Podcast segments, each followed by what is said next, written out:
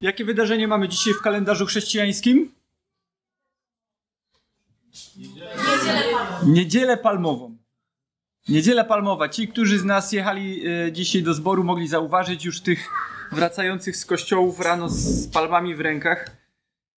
Chciałem zadać pytanie, o co chodzi w niedzieli palmowej? O wjazd Jezusa do Jerozolimy, kiedy ludzie oddali. O wjazd Jezusa do Jerozolimy, tak? O co chodzi we wjeździe Jezusa do Jerozolimy? Uznali go za króla. Tak? Patrzcie. E, mając palmową niedzielę, można zapomnieć o tym, czego ona dotyczy. Ludzie e, święcą dzisiaj palmy, tak jakby one były głównym podmiotem tej historii i jakby to o te palmy chodziło w tej historii. Związku z tym przeczytamy sobie tą historię, żeby wiedzieć, że to nie o palmy chodziło, nie chodziło też nawet o osiołka, na którym Pan Jezus wjechał, ani o żadną inną rzecz.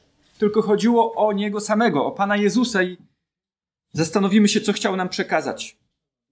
E, Często dzieci pytamy, co było dzisiaj na szkółce. One mówią, no dzisiaj było na szkółce o Panu Jezusie. No to właśnie chciałbym, żebyśmy o tej historii wjazdu Jezusa do Jerozolimy wiedzieli e, troszkę więcej niż, że była o Panu Jezusie. Pozwólcie, że otworzymy Ewangelię Marka, 11 rozdział. Otwórzcie, jeśli macie kopię e, Pisma Świętego. E, Zanim to zrobię, chciałbym zapytać, czy kojarzycie z filmów jakieś triumfalne uroczystości, gdy król wjeżdża do miasta? Kojarzycie? Można było w różnych filmach takie coś zobaczyć. Zazwyczaj to była ceremonia, która miała uwidocznić potęgę władcy. Jaki on jest wspaniały, ten, który nami rządzi. E, Zwyczaj uroczystego wjazdu monarchy e, nawiązuje do czasów starożytnych, a nawet do cesarzy rzymskich, kiedy oni to wjeżdżali w takim wielkim pochodzie. Na drodze, po której szedł orszak królewski, stawiano łuki triumfalne, odbywały się przedstawienia, na każdym kroku pokazywano przepych. Ludzie w procesji wychodzili naprzeciw e, zbliżającemu się królewskiemu orszakowi, a po dotarciu monarszej świty do bram miasta odprowadzali władcę do siedziby, zazwyczaj było to do pałacu. I w takim zrozumieniu możemy myśleć o wjeździe Pana Jezusa do Jerozolimy. Jeśli dzieci mogą sobie wyobrazić, jak to mogło wyglądać, no to pomyślcie, nie wiem czy wiecie, jak w Szreku jest taka postać, Lord Farquaad, jak jechał oświadczyć się Fionie, jak jechał, strojny, na wielkim koniu, e, większym niż on, w zbroi większej niż on. Wszystko było większe po to, żeby uwi- uwydatnić jego potęgę i kim to on nie jest. I ludzie tak zazwyczaj kojarzą wjazd króla. Nawet jak pojawiają się obecnie władcy, to zwracamy uwagę na to, w jakiej atmosferze to jest, czym jedzie, jak wygląda, w co jest ubrany, a w co jest druga dama ubrana. Rozumiecie? To wszystko ma pokazać, jak wielki jest władca. Przeczytajmy Ewangelię Marka, 11 rozdział, tyle wstępu. 11 rozdział od pierwszego wiersza. Gdy się zbliżali do Jerozolimy, do Betfage i do Betanii, położonych w pobliżu gór, Góry Oliwnej, posłał dwóch spośród swoich uczniów z takim poleceniem. Idźcie do wsi leżącej naprzeciw, a zaraz po wejściu do niej natkniecie się na przywiązanego osiołka, którego nikt z ludzi jeszcze nie dosiadał. Odwiążcie go i przyprowadźcie tutaj. A jeśli ktoś by was zapytał, dlaczego to robicie, powiedzcie, Pan go potrzebuje. Ale zaraz go tu z powrotem odeślę.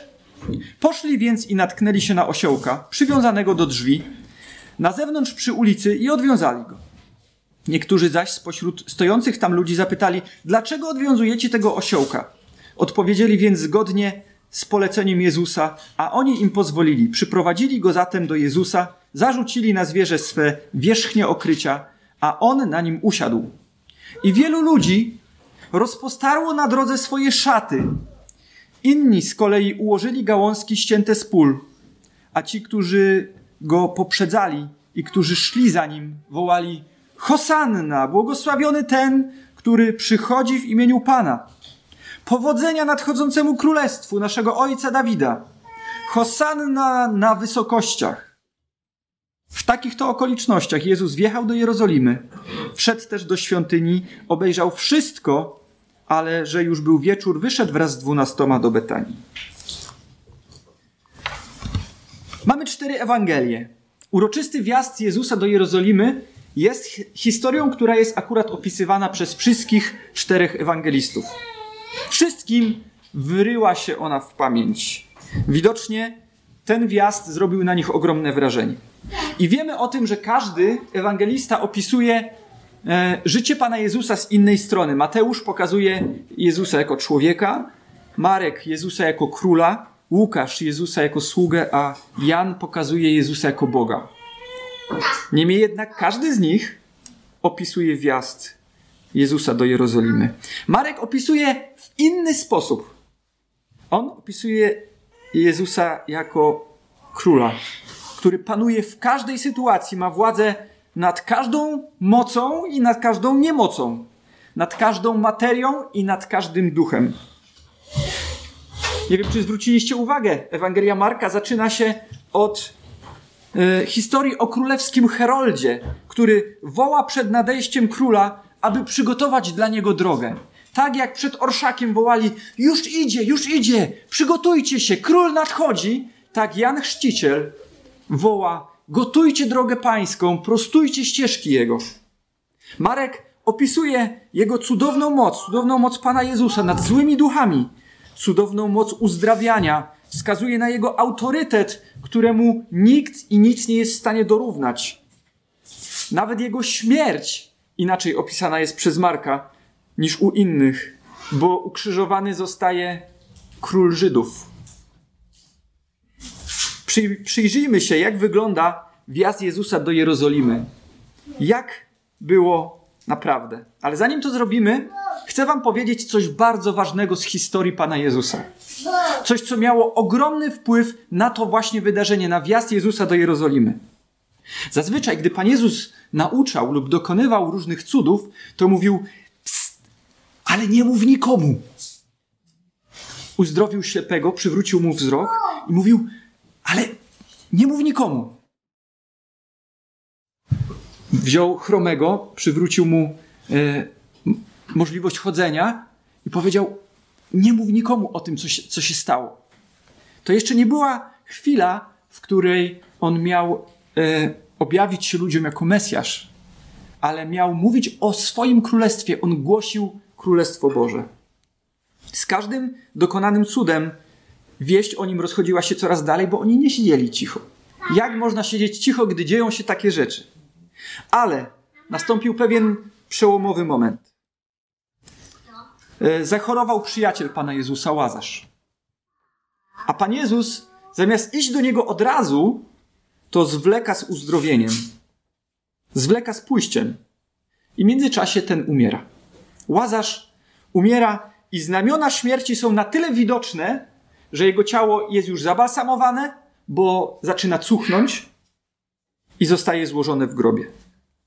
Jest to bardzo ważne e, w kulturze żydowskiej, że Pan Jezus odczekał te trzy dni, bo oni wierzyli, że ludzie, e, zwykły człowiek, czy też e, duchowny mógł przyjść, modlić się o tą osobę i Bóg mógł przywrócić tą osobę do życia.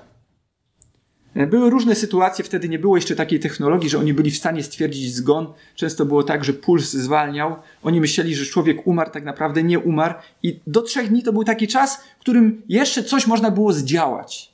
Ale po trzech dniach to już tylko Bóg był w stanie dokonać wskrzeszenia. I przychodzi, staje przed grobem Łazarza, mówi Łazarzu wyjdź. Łazarz wychodzi, wszystkim ludziom opada szczena bo zdają sobie naraz sprawę z tego, że to jedynie mógł zrobić Bóg. I teraz już Pan Jezus nie mówi, pst, nie mówcie nikomu. Ta wieść rozchodzi się migiem. Rozchodzi się tak błyskawicznie, że wszyscy wiedzą, szczególnie, że zbliżała się Pascha, święto żydowskie, i w tym czasie do Jerozolimy ciągnęły tłumy ludzi szczególnie oddanych Bogu. Oni potrafili pokonywać długie kilometry, żeby na to święto udać się do Jerozolimy. I Jerozolima pełna ludzi już plotkuje. Przyszedł Mesjasz. Wiecie, co zrobił? Przywrócił do życia kogoś, kogo jedynie Mesjasz jest w stanie przy, przywrócić. Nie było wątpliwości, że jest Bogiem. W atmosferze chwały po największym cudzie, jakiego dokonał, w towarzystwie tłumów udaje się do Jerozolimy, która cała aż huczy od tego, co właśnie się wydarzyło. Ale ludzie w głowach mają tylko jedno. Skoro ma takie moce, że może wskrzesić umarłych, to jedynie w nim nasza nadzieja wyzwolenia spod rzymskiego okupanta. Nawet faryzeusze w Ewangelii Jana w 12 rozdziale, czytamy w 18 i 19 wierszu, mówi: Cóż zrobimy? Już cały świat poszedł za nim. To był taki moment, w którym Pan Jezus zyskał taką popularność, że nawet ci, którzy byli najbardziej przeciwni Jemu, nie byli w stanie nic zrobić. Nawet wpadli na pomysł, żeby zabić Łazarza, żeby on nie chodził jako żywy świadek tego, co się wydarzyło, i jeszcze potem zabić Jezusa, żeby już nie było o czym gadać. Ale ci ludzie, którzy szli w tym tłumie, mieli jedną nadzieję. To był naród, który oczekiwał króla, który będzie miał niezwykłą moc, zniszczy, rozgromi, po prostu złamie wrogów, złamie rzymskiego okupanta. Jezus o tym wiedział. Jezus wiedział, jakie są zamysły ich serc. I dlatego przybył łagodny, spokojny, jadąc na grzbiecie osła. Kiedy tego dnia Jezus wjeżdżał do Jerozolimy, zaświadczył wszystkim, że jest królem, ale królem pokoju. Całe jego postępowanie i zachowanie było zaprzeczeniem tego wszystkiego, czego ludzie się spodziewali i czego oczekiwali. Patrzcie, wysyła uczniów po osiołka. To jest taka dość ciekawa historia, bo on podaje im wskazówki jak w podchodach. Rysuje im strzałki. Pójdziecie tam, skręcicie tu, tam wejdziecie, zobaczycie za tym domem o, i tam będzie osiołek. On tam będzie przywiązany, źrebie y, oślicy, na którym jeszcze nikt nie siedział. I tu nie chodzi o to, żeby zrobić taką, wiecie, ciekawostkę albo y, uciechę uczniom, tylko Pan Jezus chciał zwrócić uwagę na proroctwo z księgi Zachariasza, dziewiąty rozdział, dziewiąty werset, gdzie prorok pisze: Wesel się bardzo, córko syjońska. Wykrzykuj, córko jeruzalemska, oto twój król przychodzi do ciebie. Sprawiedliwy on i zwycięski, łagodny i jedzie na ośle, na oślęciu, źrebięciu oślicy. Cały sens tekstu zawiera się w jednym zdaniu. Król przybywa w pokoju. Chciałbym Wam jeszcze powiedzieć, że my dzisiaj mamy takie wrażenie, że y, osioł jest takim, no jak to się mówi, ty ośle, nie? W tamtych czasach to nie było pogardzane zwierzę. Y, król, gdy wracał z wojny z wieścią o pokoju po podpisanym traktacie pokojowym, nie wracał na koniu, ale wracał na ośle. Więc miało taki pewien symboliczny wydźwięk to, że jechał na ośle. Ale z drugiej strony popatrzcie. Jak przyjechał do Polski prezydent Stanów Zjednoczonych, to wszystkie gazety rozpisywały się nad bestią, czyli nad tym cudownym, opancerzonym wozem, limuzyną największą ze wszystkich i najcięższą ze wszystkich, którą ten prezydent właśnie przyjechał. A Pan Jezus nie tyle, nie tylko nie wybrał najlepszej limuzyny na rynku, ale przyjechał golfem i to jeszcze pożyczonym. Obrazowo mówię, ale żebyśmy zrozumieli, zrozumieli o co chodzi. Pan Jezus nie chce, żebyśmy zwracali uwagę na blichtr, na przepych, na to, na co patrzą ludzie. Tu nie chodziło o to, żebyśmy zwrócili uwagę na potęgę władcy w kontekście jego pałacu, jego świty albo licznej armii. Tu nie o to chodzi. Ta sytuacja miało, miała jasno pokazać, jakim królem chce być Pan Jezus. Tylko Jan w swojej Ewangelii w skrócie tą historię z osiołkiem opisuje i mówi, a gdy Jezus znalazł osiołka, dosiadł go i przeszedł do dalszej części historii. No ale historia jest ciekawa, jak Pan, Pan Jezus nawet zaopatruje w taką rzecz jak osiołek. E, ja znam wielu, wiele takich sytuacji, kiedy ktoś potrzebował środka lokomocji i Pan Bóg zaopatrzył, mimo że te osoby były w niedostatku. Cała scena ukazuje pospólstwo, które wszystko błędnie rozumiało. Przedstawia nam ona rzeszę ludzką, myślącą o królestwie w kategoriach podboju, królestwie wyczekiwanym od tak dawna. A sam obraz wjazdu króla do Jerozolimy odwołuje się do ważnej, e, ważnego punktu w historii Izraela. Około 130 lat wcześniej e, Izrael był pod panowaniem e, asyryjskim. Nie wiem, czy kojarzycie takiego władcę Antioch Epifanes.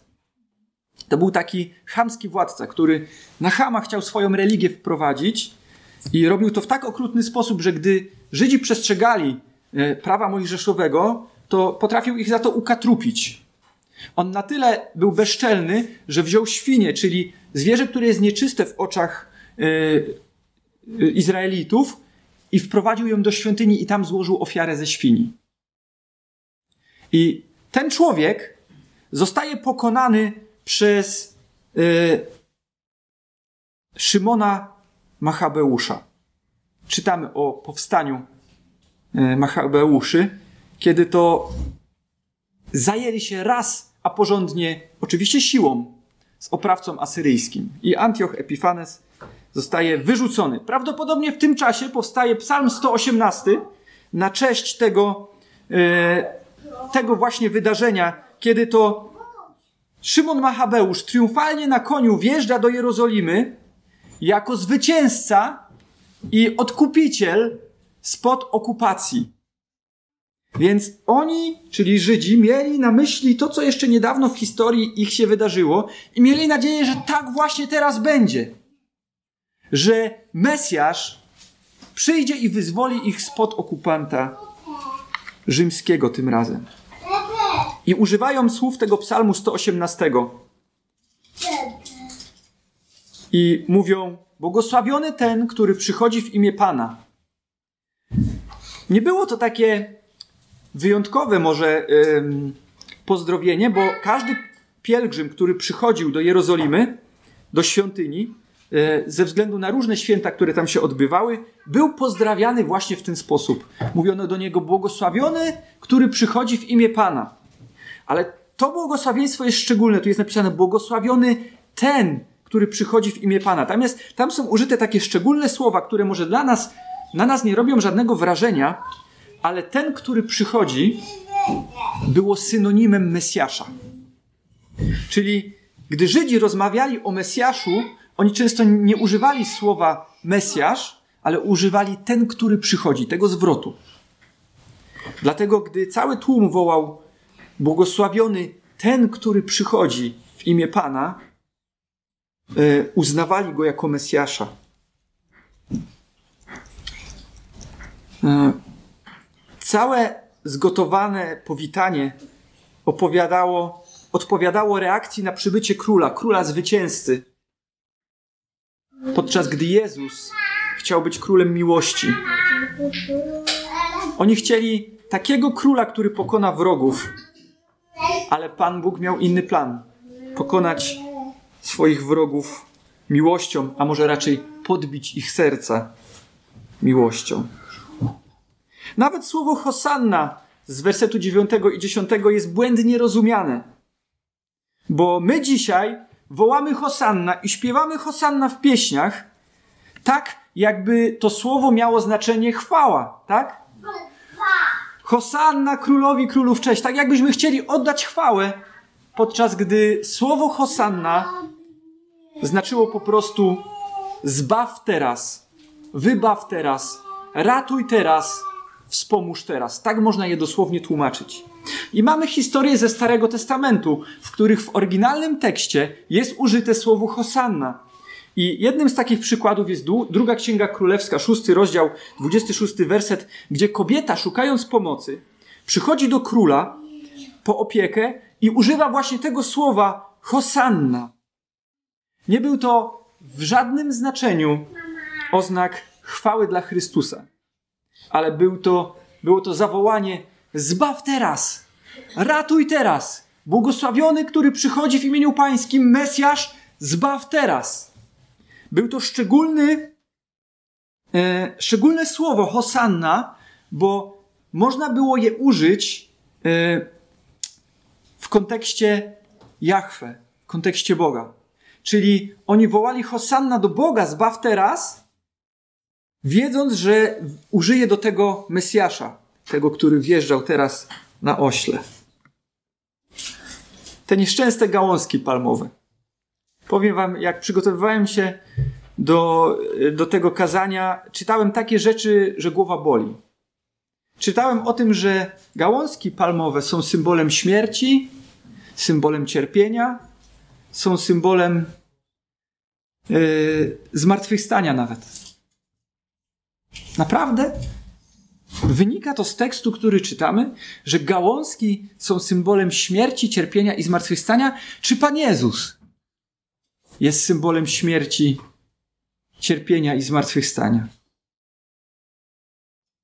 Gdyby Jerozolima była w Chynowiu, tam gdzie ja mieszkam, to zamiast gałązek palmowych e, pod nogi rzucaliby mu e, gałązki sosnowe i bukowe. Bo u nas tego pełno. A tam palmowych było pełno. Tu chodziło o to, żeby król, ten, którego widzieli za króla, nie stąpał po tej zapylonej drodze. Żeby uznać jego godność, ściągali swoje ubrania, kładli pod jego nogi, brali te gałązki palmowe i machali nimi. Wiecie, oni nie mieli wtedy konfetti, nie mieli sztucznych ogni, nie mieli innych rzeczy, którymi mogliby tak zamanifestować, że się cieszą. To brali, zrywali te gałązki i machali nimi. To był objaw radości. To nie był element, który my dzisiaj mamy święcić albo szczególnie nim się zajmować. To nie jest element, który my weźmiemy do domu i on będzie nam yy, dawał jakąś korzyść albo zapewniał opiekę. Nie! To jest bałwochwalstwo. My mamy Pana Panów i Króla Królów, Jezusa Chrystusa, który jest wystarczający pod każdym względem. On może zapewnić nam opiekę, to On zapewnił nam zbawienie, On zmartwychwstał, On pokonał diabła. To wszystko w Nim i to On jest główną postacią. Mimo, że ta niedziela nazywa się palmową, to tutaj o Niego chodzi. Święto Paschy było jednym z tych momentów, gdy gromadzili się w Jerozolimie najbardziej religijni ludzie, oprócz tych, którzy mieszkali niedaleko stolicy i przychodzili tam jedynie z ciekawości albo ze zwykłego przyzwyczajenia. Ale y, byli, tak jak już mówiliśmy, w tym tłumie ludzie, którzy niedawno widzieli wskrzeszenie Łazarza. Ci nie mieli wątpliwości, że Jezus jest prorokiem, że ma moc wybawicielską. Pewnie to oni pierwsi zaczęli wołać Hosanna, wybaw, ratuj.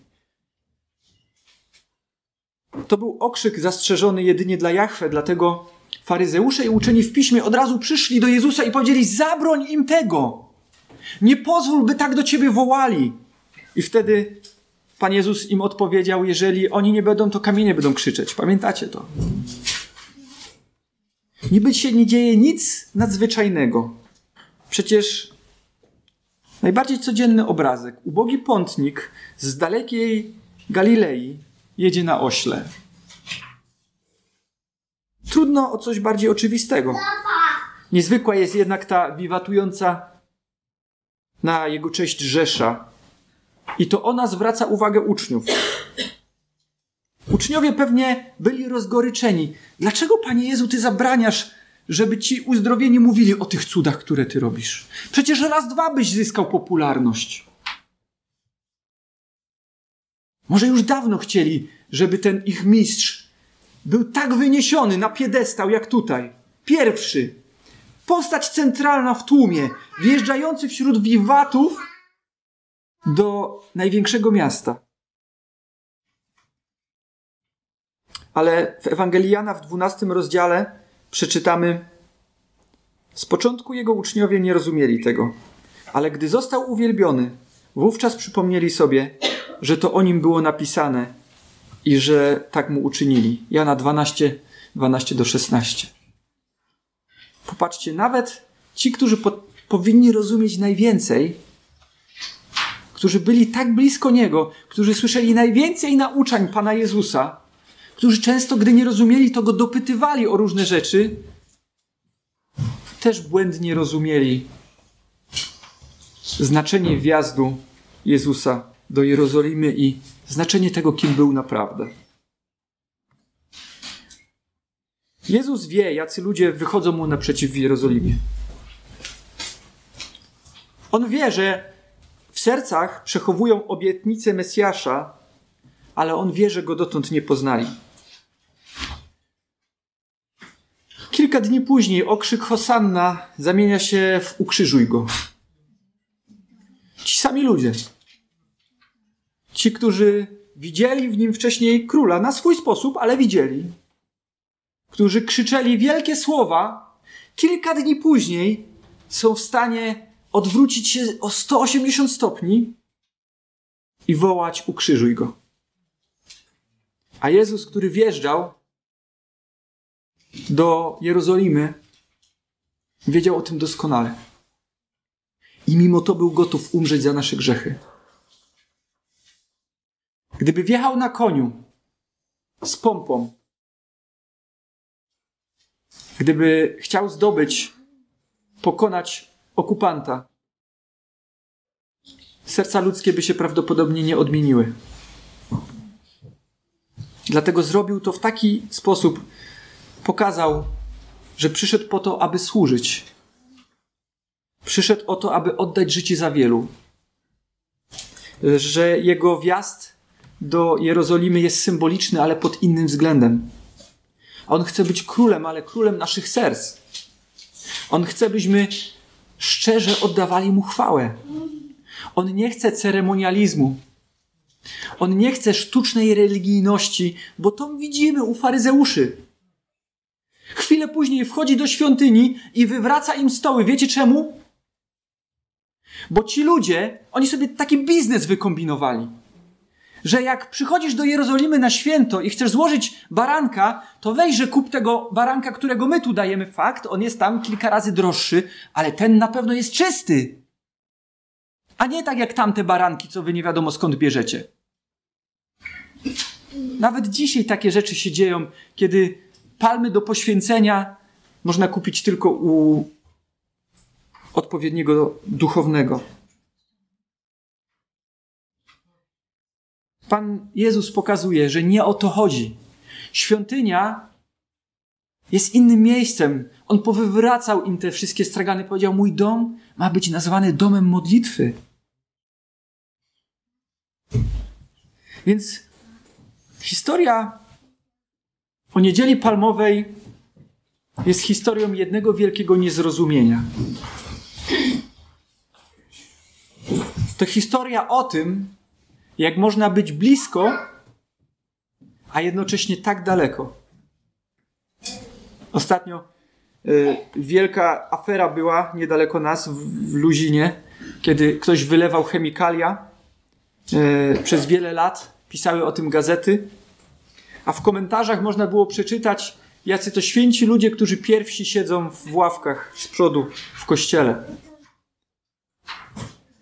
Niestety, można być blisko, a jednocześnie tak daleko. Dlatego chciałbym zadać Tobie pytanie: czy Twoje serce jest oddane Jezusowi? Nasz Kościół nie zbawia.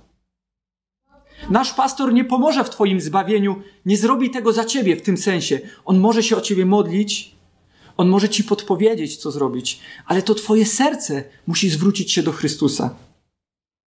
Cała nasza religijność ma pomóc tylko Tobie w życiu z Bogiem i w uwielbieniu Go, ale ona nie zrobi za Ciebie roboty.